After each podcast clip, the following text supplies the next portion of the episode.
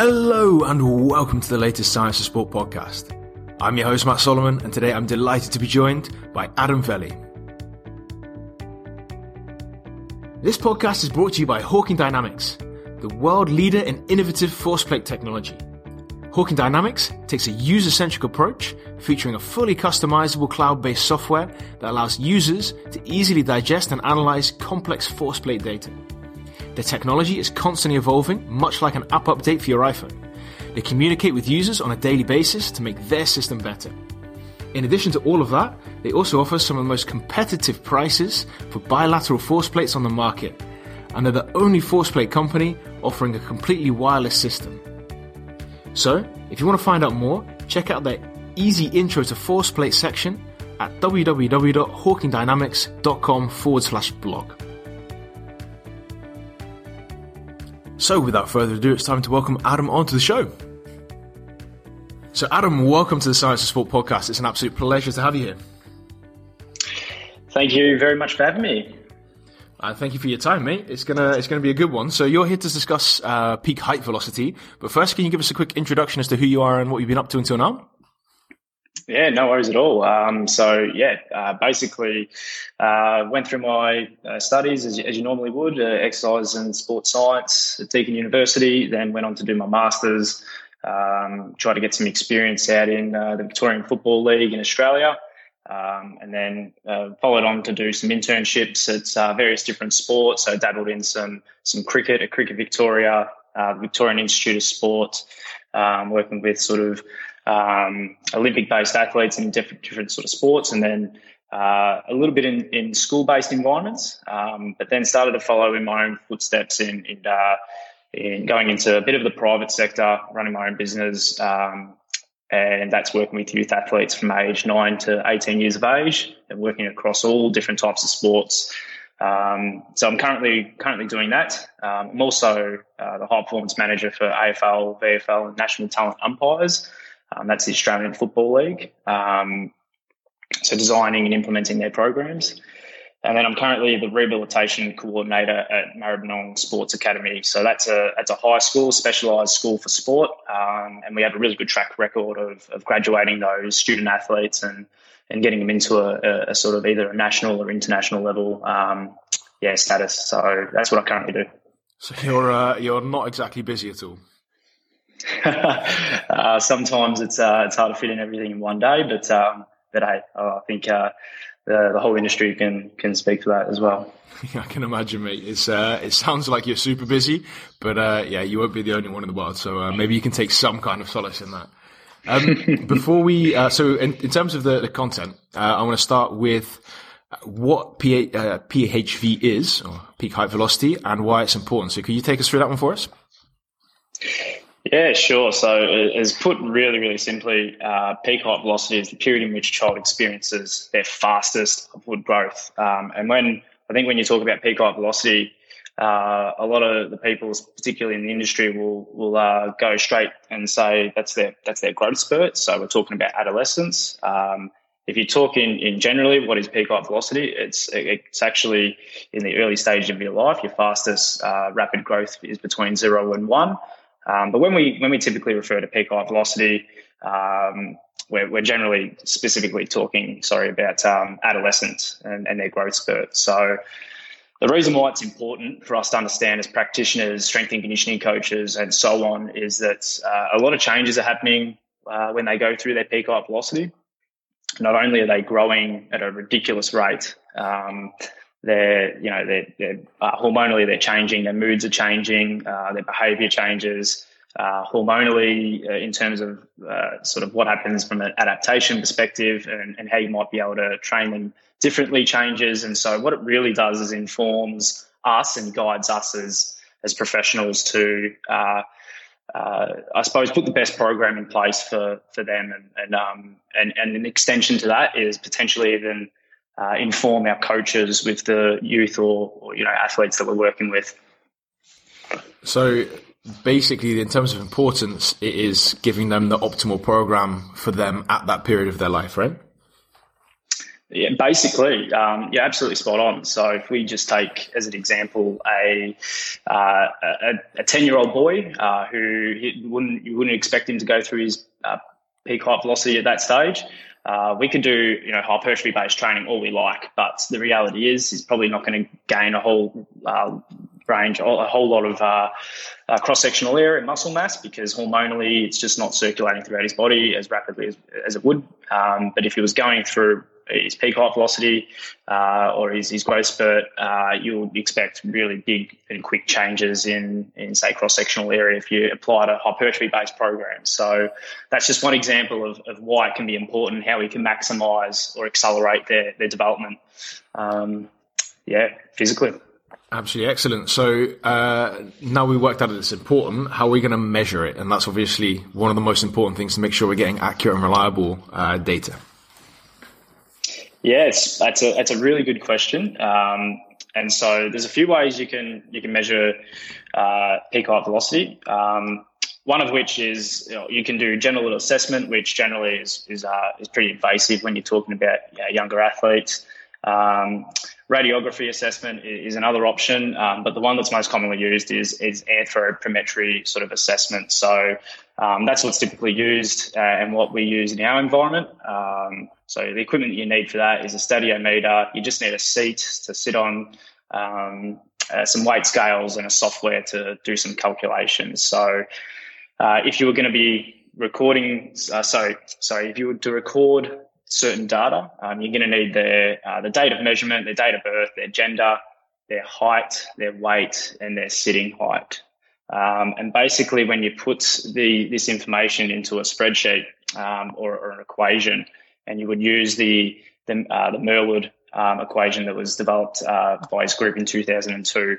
Um, you get a couple of different uh, values there. You get your maturity offset, um, and you get your age at peak height velocity. Basically, your maturity offset um, tells you how far away or how far off have you uh, gone through your peak height velocity. So, um, for example, if you get a, a peak height value, uh, sorry, maturity offset value of 0.08, it means that you're uh, that you're one month post peak height velocity. But if you get a negative value, let's say uh, 0.08 um, um, negative value, then it's it's it's about one, you're about one month away from peak height velocity. So um, it's just a really simple way for us to visualize uh, how how close you are to it, or if you're you're right in the middle of it, um, or you you know you can measure someone who's 15 years of age, but they're already two years away from it. So, um, yeah, that's that's how you measure the peak height velocity, and and it's um, once you collect the data, you can you can start to sort it in a way that's really easy for you to view.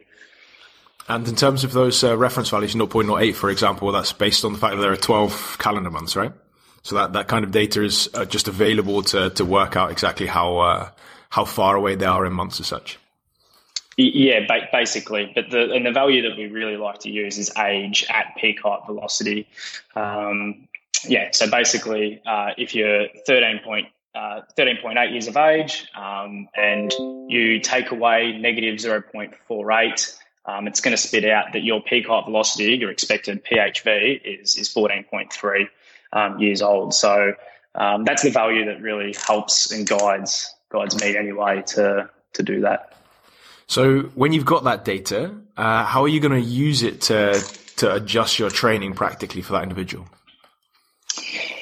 It's a, it's a really good question, and I don't think it's it's just all right. We've got the value, and all of a sudden now we're going to start to dramatically change their, their program based on their, their age of peak height velocity. I think if we did that, it'd get very messy because you can imagine they're growing at ridiculous rates. And um, let's take because I work in a high school environment. Let's take the year sevens for example. They're 12 turning 13.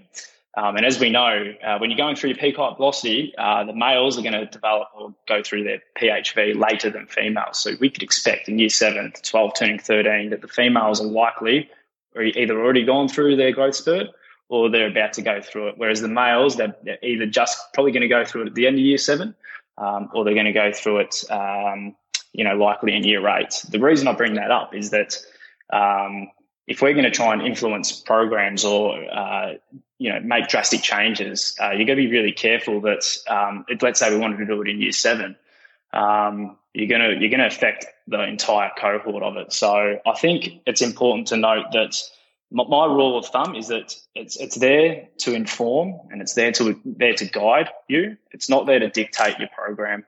Um, so that's a that's a really important one for me. Um, and then, what would be the the difference practically between informing your program and uh, guiding your program as such?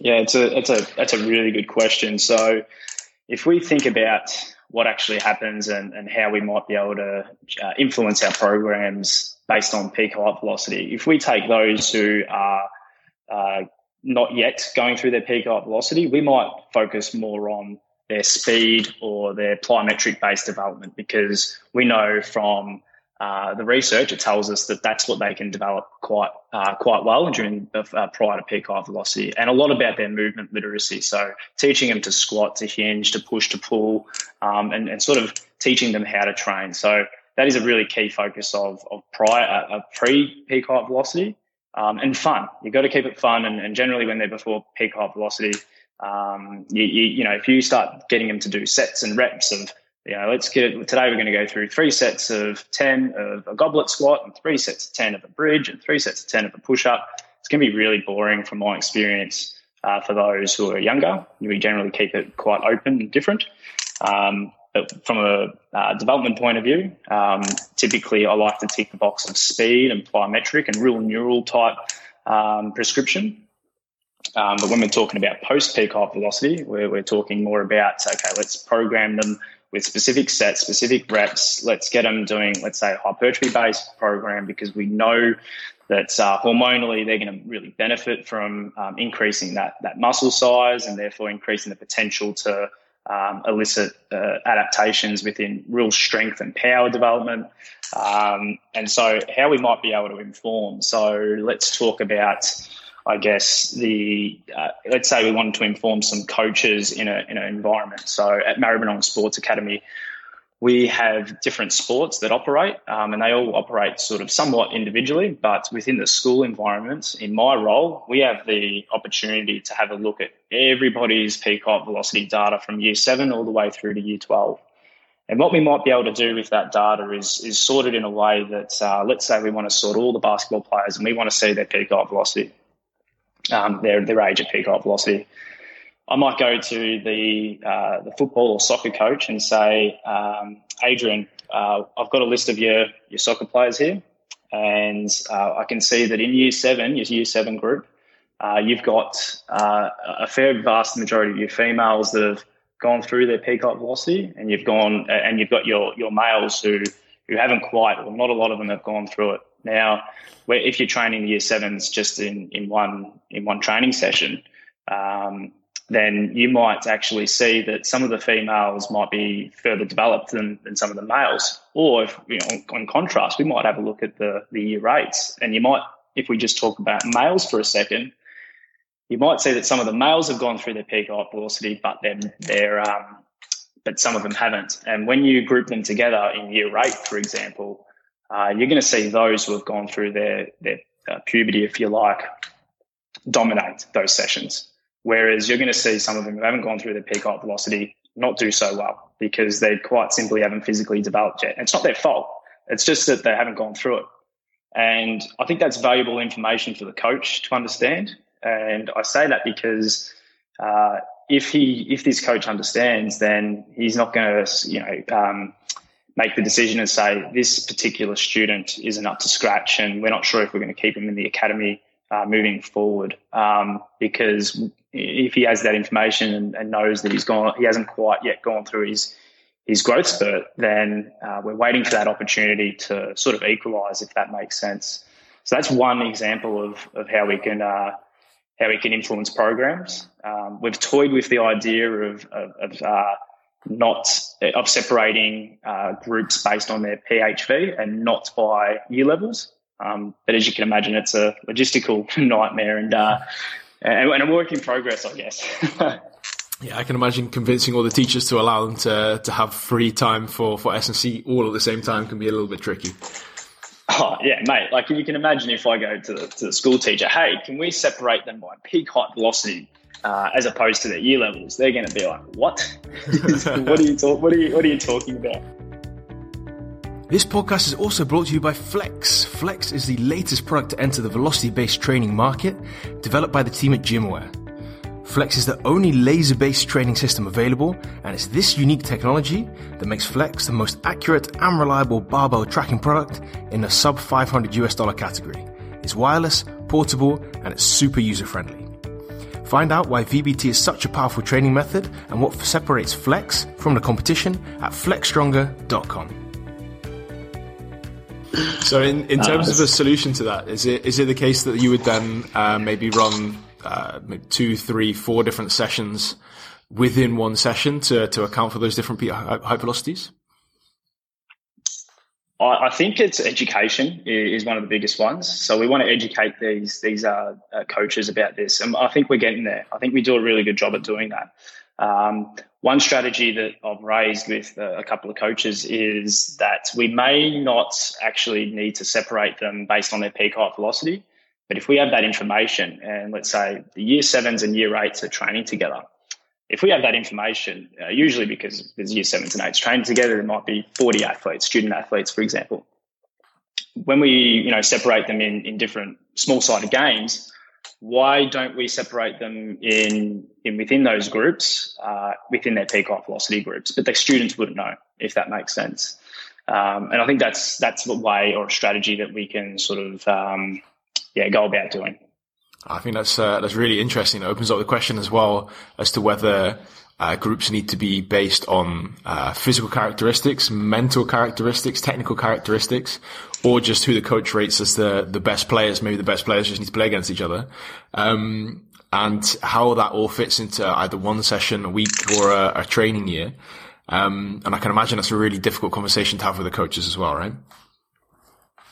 Yeah, it is. Uh, it really is. Um, but I reckon, again, depending on your environment, and um, yeah, I think it really depends on, on your environment and the people that you work with. If, if they understand uh, the research behind peak height velocity and its benefits, then I think you, you can um, you can really start to positively influence those programs because it's one thing for me to tell the football coach that this is what we should do, but if he doesn't quite understand it, he's, he's thinking straight away, no, no, hang on. We're grouping them in age groups. We've done this for eternity. Why are we separating them by this age of peak height velocity value? Um, so it is, it is work in progress.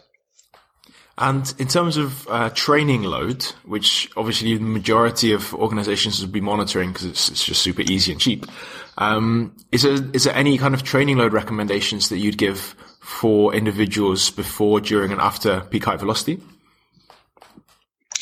Great question, and I think this one's um, I think this one is is poorly understood by a lot of people, but um, but I reckon they know the answer, but they don't know their answer. So you know when we talk about um, not specialising too early in youth development, so we talk about um, you know football programs getting you know in their, within their academy.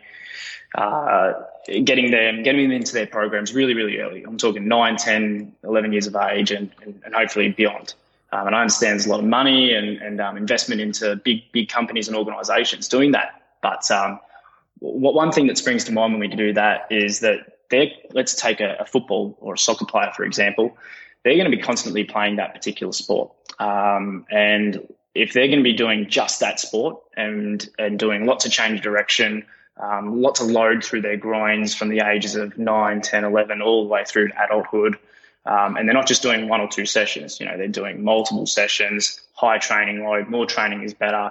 Um, I think that prior to peak height velocity and then during and then after, uh, that can pose um, some chronic chronic injuries and chronic uh, um, you know risks to the athlete. But um, what I what I think is a really good strategy is uh, spreading your uh, spreading yourself across multiple different sports. So if you play soccer slash football, play basketball in another in another season, you might dabble in a um, in some cricket. Um, what you're actually doing is giving certain aspects of your body a little bit of rest periodically throughout the year, and you're not even realizing it. You're still working on different uh, um, qualities like your speed, your, your vertical leap, or your power, your change of direction. Um, but you're not overloading constantly in, in that um, in that one space. So there's less likely a chance to develop a chronic um, injury. And I work with a with a basketball. I have worked with him for for a while, and he's got uh, your, your, classic uh, patellar tendinopathy. And we know that by overloading um, that tendon too early uh, prior to peak height velocity, um, that the, the tendon just can't tolerate those loads. And um, and, and, and and behold, he's, he's uh, turning 18 next year and he's, he's got a pretty serious tendinopathy issue that he manages. Um, so I think specializing potentially too early um, is an area that we can get better at. Um, however, I'm also aware that hey, if you want to be good at your sport, you need to play it um, time and time and time again. So I think there's a happy medium between the two that I'm talking about there, um, but certainly one that's interesting and um, I think a, yeah an interesting topic.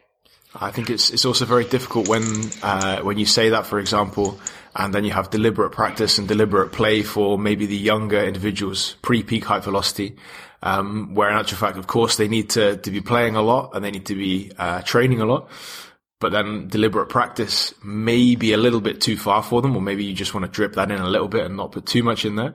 Um, but at some point, yeah, they do need to train and they do need to get better because if they don't, yeah, well, they're not going to make it. Um, so the goal of the, the entire training process is, of course, to produce athletes. Um, and if you don't do that, yeah, then, uh, then the stakeholder, for example, the director might be a little bit, uh, cross at the end of the day. Spot on. And, and we know if you want to get good at your sport, you, you just simply got to play it. Um, and you know, you know it's uh, it's a it's a really interesting um, conversation to have. Maybe, and just perhaps the you know everyone that's involved with uh, uh, that that you know let's say talented young athlete that's going through their youth you know years. Um, if they're educated well enough and they work with a coach that's educated well enough from a peak height velocity standpoint, training load perspective, uh, they can manage that really, really well, but at the same time train a lot. Uh, I think that's a really great scenario. Uh, but if you don't, as we know, when at a young age and, and as you go through, you know, let's say 10 through to 18, you're going to be part of lots of different programs, lots of different strength and conditioning coaches, um, lots of probably different coaches as well. Um, and nobody is going to be across entirely your, your training load. So I think that's where we come unstuck a little bit. But um, but I'm yet to see a perfect um, a perfect world. I don't think that exists, mate. So uh, if you're if you're searching for it, then maybe you can save some time and uh, yeah, just enjoy some time with the family instead of looking for that one. Um, before we finish up, I want to ask you the most difficult question that we could uh, imagine. So that's what is the one thing that you see or do differently, which the rest of the world can learn from? Yeah, I think uh, I can only speak for my, my, myself and, and the way my career sort of progressed. And um, uh, as I went to try and get experience, as you do, and, and, and have a dream of working in elite sport, you, you go out and try and get some experience uh, at various different um, organisations. Um, so my my experience came from, uh, you know, doing some uh, some voluntary work at a Victorian Football League uh, football club. So that's a state league competition. Um, trying to get some some experience with uh, elite level cricketers, with an internship at Cricket Victoria um, the Victorian Institute of Sport doing a traineeship. These are all, yes, I'm trying to get experience, but I'm also trying to get a job. Um, and it, it took a few goes at me for, for me to understand that uh, although I was disappointed that uh, potentially no no jobs came about this, um, the one thing that it did provide me now that I am in a uh, in a couple of stable stable roles is that they weren't waste of time. One, I got those experiences, uh, and two, um, I'm actually benefiting a lot from the people that I met in those organisations, and um, and who knows, uh, it might actually pay off later down the track. I, am not sure, but I, I, see it as a as a really big benefit. Um, you know, going crazy with the amount of experience work that you can do, um, meeting good people, doing a fantastic job all the time, uh, and no matter no matter how much you feel like you're, you're being let down and there's no opportunity, eventually, I promise you, there is always opportunity, um, and so uh, you just you just have to keep going, and um, and it will turn. I think that's uh, excellent advice as well, because if you look at what you need to become a practitioner at the highest level, it's probably a lot of very specific knowledge, but there's so much you can learn from different people, different sports, and different environments that. Uh, you often see people who maybe get to, to 30 years old and are somewhat disillusioned with their position, because they don't know anything different. Whereas if they've been in other positions, then they kind of realize actually what we've got now is pretty good.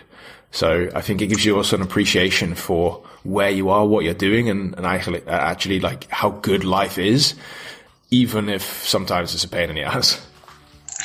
yeah, you're spot on. but mate, um, I want to give you a massive thanks for your time and, uh, and effort for today. So uh, Adam, massive thanks, and uh, hopefully we'll get you on again uh, sometime in the future. Thanks, Matt. My pleasure. Cheers, buddy.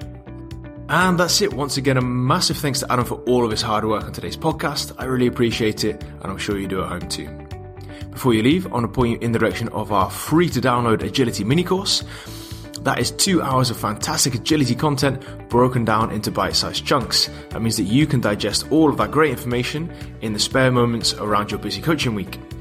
So, if you would like to download that one completely for free, check out the show notes where you can find the link. And in addition, if you've enjoyed today's podcast, be sure to hit the subscribe button on whichever sender you're currently listening to, give it a share on social media, and generally share the good word of the podcast. That means that we can keep bringing you the best content possible. So that's it. Once again, a massive thanks from me. I'm Matt Solomon for Science of Sport, and I'll speak to you next week.